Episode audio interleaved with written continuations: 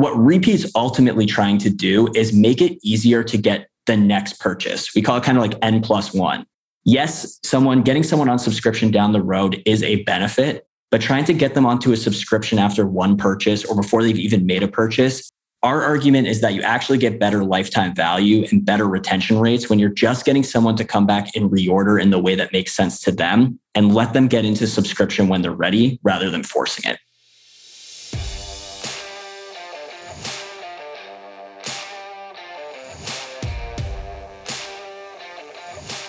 Hello and welcome to the Ecom Ops podcast. We believe that there is more than enough content focused on e commerce marketing and not enough content celebrating the real heroes of e commerce, those running the operation. Each week, we find and interview an e commerce operations expert to share the secrets behind how some of this industry's most exciting businesses are run. I'm your host, Norbert Strappler, the CEO of SyncSpider. Hello and welcome to another episode of the Ecom Ops podcast. Today I have Alex with me. Hi, Alex. Great to have you here. Thanks for having me. Excited to chat.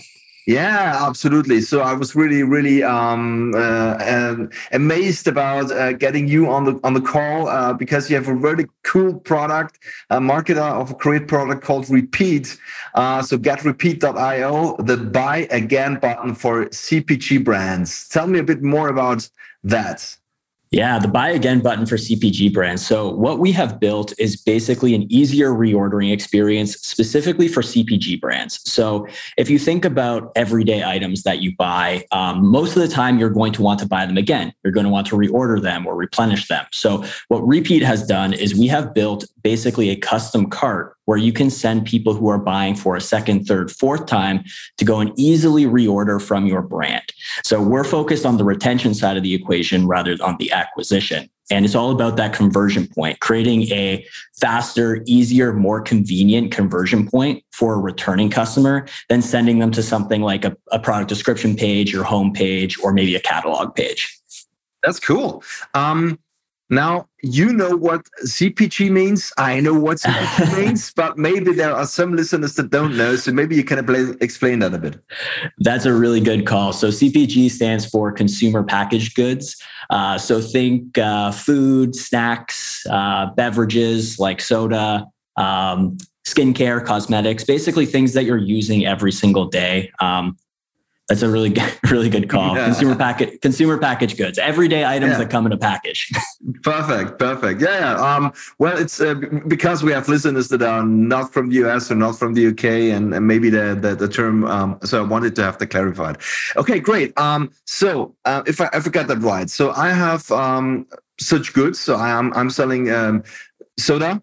Yeah. Um, um, and I want my my customers to subscribe to get every um uh, every every month a CO2 cylinder for the soda machine. Then it's the right thing. It, it is. So subscript like I think the one thing that operators should really be looking at is there's actually a difference between subscription and reordering. So I think that there is a lot of pressure, especially in those everyday items, to be moving someone to subscription. And I think that comes from a lot of outside investment actually would be my argument is you're getting a lot of venture capital into ecom right now and they're used to investing in tech in tech companies that are all about subscription. So if we think about going into these everyday items, they're going to say, "Oh, get someone on subscription because there's a there's a multitude of benefits to it." But if we think about getting someone onto subscription, me personally, I'm not actually subscribed to any physical products but I do buy from the same brand over and over again. So mm-hmm. what Repeat's ultimately trying to do is make it easier to get the next purchase. We call it kind of like N plus one. Yes, someone getting someone on subscription down the road is a benefit, but trying to get them onto a subscription after one purchase or before they've even made a purchase, our argument is that you actually get better lifetime value and better retention rates when you're just getting someone to come back and reorder in the way that makes sense to them and let them get into subscription when they're ready rather than forcing it. That's nice one. So it's actually more like the uh, the buttons that Amazon released recently. Um, yeah, Oh, what, what were those called? What were those called? Yeah, you'd like put them on your fridge and press the button. Yeah, and, and press just, like, the button and you get an order. Yeah. And and when you have kids, it's really funny. all of a sudden you have 16 of them there because they were just pressing yeah. on it over and over and over again. It doesn't work. but yeah, that's that's essentially what we're trying to do is we're trying to give the customer or the consumer more agency over their purchase. If you think about subscriptions are great, but a lot of people might end up with more than what they need. They might open up their cupboard and then all of a sudden coffee beans are just spilling out of there because they have so many. Or maybe they have toilet paper on a subscription and they're sitting there and they're like, uh oh, I don't actually have enough. So giving the customer the agency to say, hey, I need this again, um, it creates it creates a better relationship with the customer. You're giving them the agency to make their own call rather than trying to force a subscription onto their schedule. And every customer is different. So a nice use case would be um, you, you you print out a QR code because I've seen on your website you're working with QR codes. So you print out a your QR code sticker, you pack it on the door in your toilet, and once the toilet paper runs out, you just scan it yeah, you, you, can. So QR codes are one way for someone to get to the repeat cart. Um, we actually do have some brands that are um, doing it on fridge magnets. Yeah. So, hey, you have soda in your fridge. They have the fridge magnet there. You can see you're getting low. Scan the QR code, just hit checkout, and you got the next case on its way. Perfect. And uh, how, how can I think about that? So the QR code part, when I scan this, um, is this an individual QR code or SMS or email for me as a customer purchasing the goods? So I just scan it and I have one click and it's uh, ordered, or do I just go to a landing page? So the Q there's actually two kind of use cases of repeat. Yep. We called them personalized carts and we call them feature product carts. So in the QR code example, you would get a QR code that would go to the repeat cart. So it wouldn't be a separate landing page, but it would be a featured product. So that QR code goes to a specific product to reorder. Um, in the soda example, it would say you have the variety pack. The QR code would be for the variety pack again. But when you start to use repeat in other channels such as SMS or email, we can use personalized links in there. So think mm-hmm. like um, dynamic content inside of Klaviyo. So when you click that link, it's actually going to Norbert's cart. So it actually has all of your past purchase history. So you can start your order from there. And I think that's one of the biggest benefits of repeat is if you think like Amazon or the Starbucks app as an example, I'm actually starting my order a lot of the times with a previous purchase. I just want the same thing again. Those personalized carts are doing that on the individual level for you so that you don't need to go navigate through the entire site to go find what you need. Nice, nice one. Um, with with uh, shopping carts do you work with? So, are there any specific ones, or just Shopify? Yeah. So today we are just Shopify. We're Shopify exclusive. Um, no immediate plans to change that, but we'll see how things go. Yeah, nice. And do you have some kind of API as well? Um, because it's only connected to uh, Shopify. I think there is no need for any additional API. So there, there isn't an additional API right now, but that that could be a potential future use case for us to get onto other carts. Mm-hmm. That's cool. Um, what is your typical customer? So, do you have a particular size of customer that starts using that, or do they come from from very small uh, startup niche, just started to do that, or what is your your client base look like? Yeah, so not not the brand new business on Shopify. Obviously, when you are a company focused around retention, there needs to be some initial traction there for it to make sense. Um, so our ideal customer is, like I said, CPG, so food, cosmetic, beverage. Um, they have some they have some initial traction, or maybe they're just getting started in direct to consumer ecom, but they have an established retail presence. So they're not a brand new brand. They have some traction maybe they're at that like I don't know, they're doing a couple hundred thousand dollars in their D2C operations, and maybe they have a bigger business in retail, but starting from there upward in the CPG space. Okay, great. Uh, now you have, um, yeah, nearly a decade worth of experience in marketing and specialized in marketing for business de- uh, and, and, with a business degree. Uh, how did you land into e-commerce? I I like to say I kind of trip and fell into e-commerce by accident. Yeah. Um, I came out of school. I started at a small company. It was called Sweet Tooth at the time. Uh, they rebranded to Smile.io, which is a loyalty provider for Shopify. Um, and basically got my start there in the e-com world, specifically in retention. Got to work and implement thousands of loyalty programs for brands.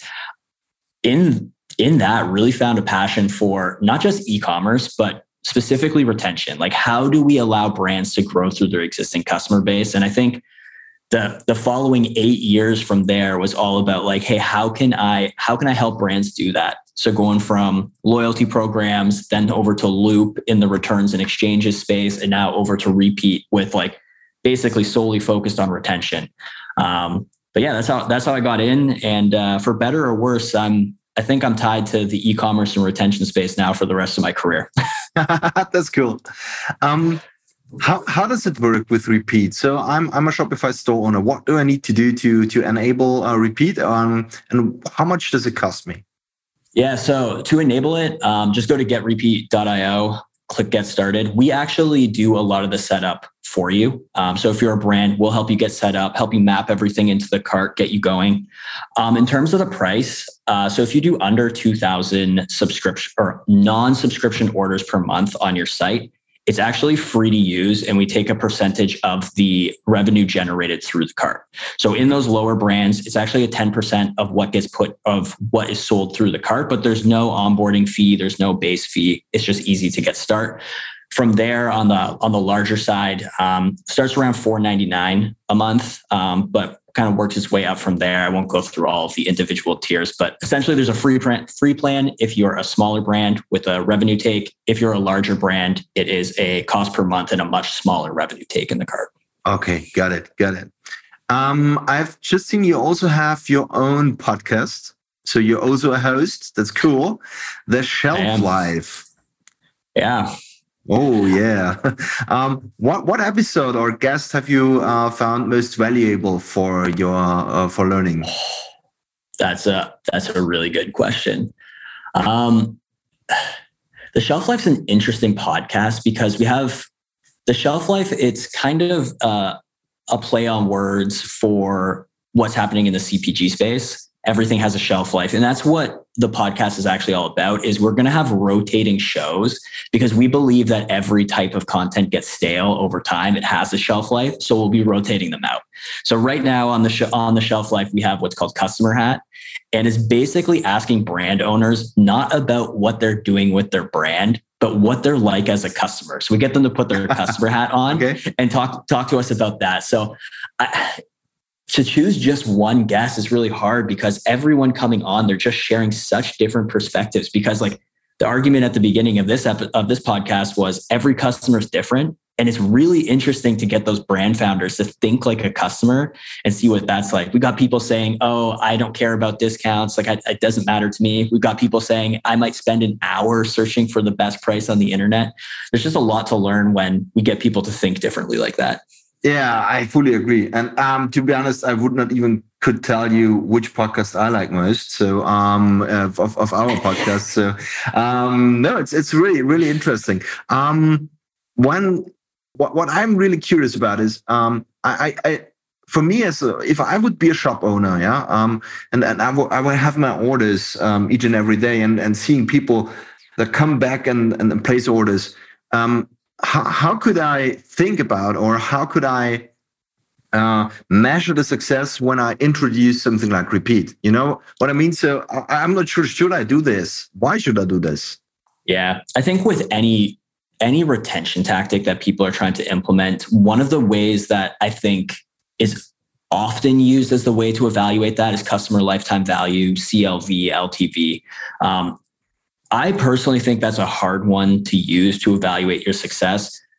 One, because everyone measures it differently. And two, is there isn't a whole lot of brands out there that actually have enough data to be like, okay, here's what's going on with customer lifetime value. If you break it down, it's essentially average order value, purchase frequency, customer lifetime, or T that T value or lifetime is like in, almost impossible to know what it is. So you see a lot of people shrinking that down and looking at like smaller cohorts. It gets a little confusing and complicated quickly.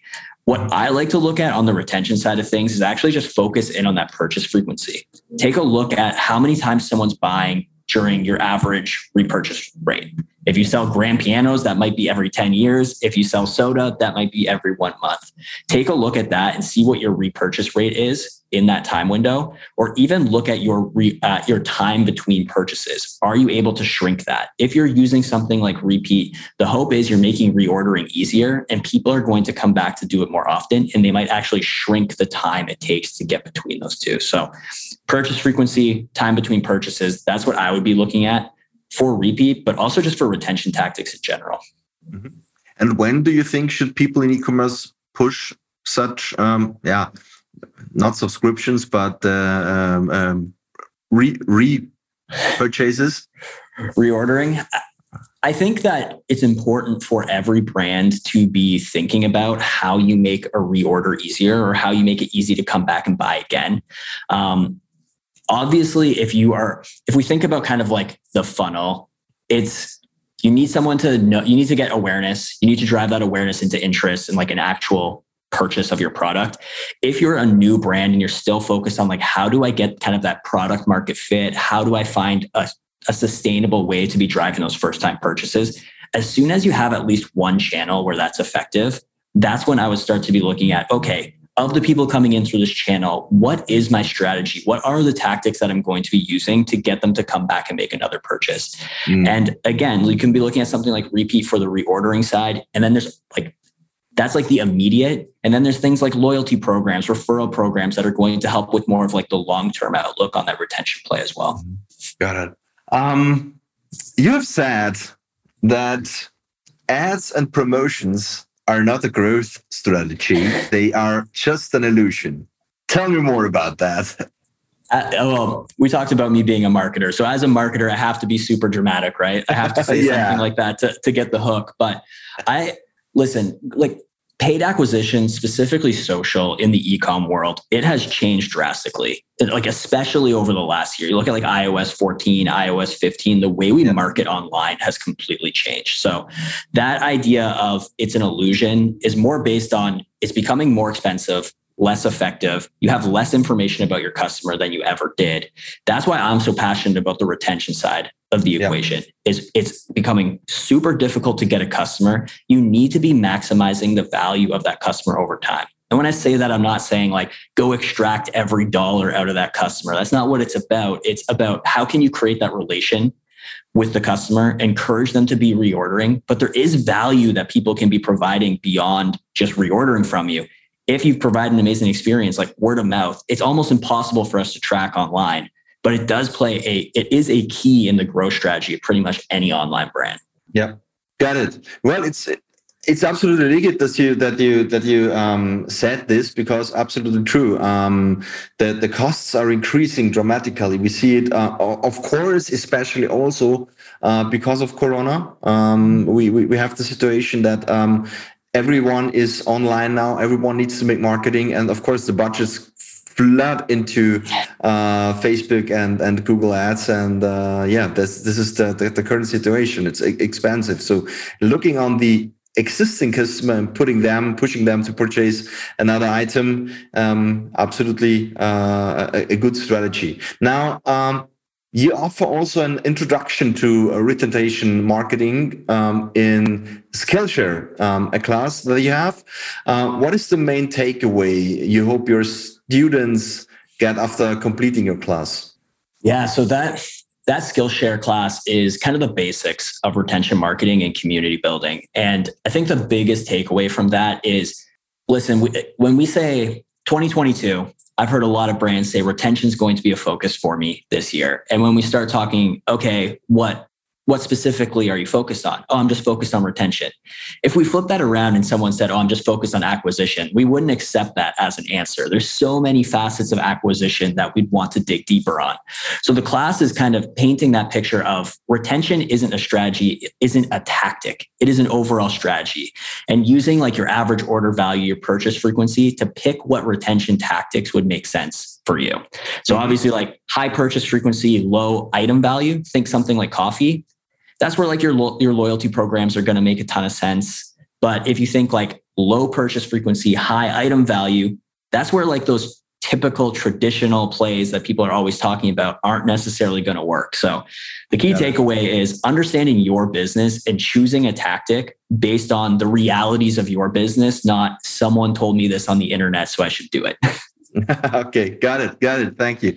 Um, let's talk a bit about automation. How important is automation for you uh, in your company?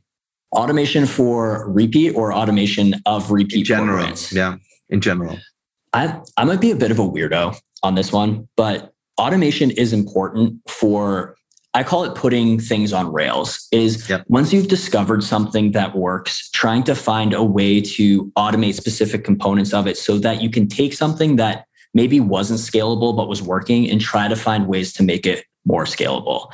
Um, again, the the marketer in me is I always want to find, especially a retention marketer, is I always want to find those areas where you can really wow someone. And a lot of times, some of that stuff isn't necessarily going to be scalable, and you might not be able to put automation to it because it loses some of the I don't know the the power of it when you do it that way. So for me, it's trying to find those places where I can automate and be able to do that versus the places where I actually don't want to automate because I want it to feel a little bit more personal.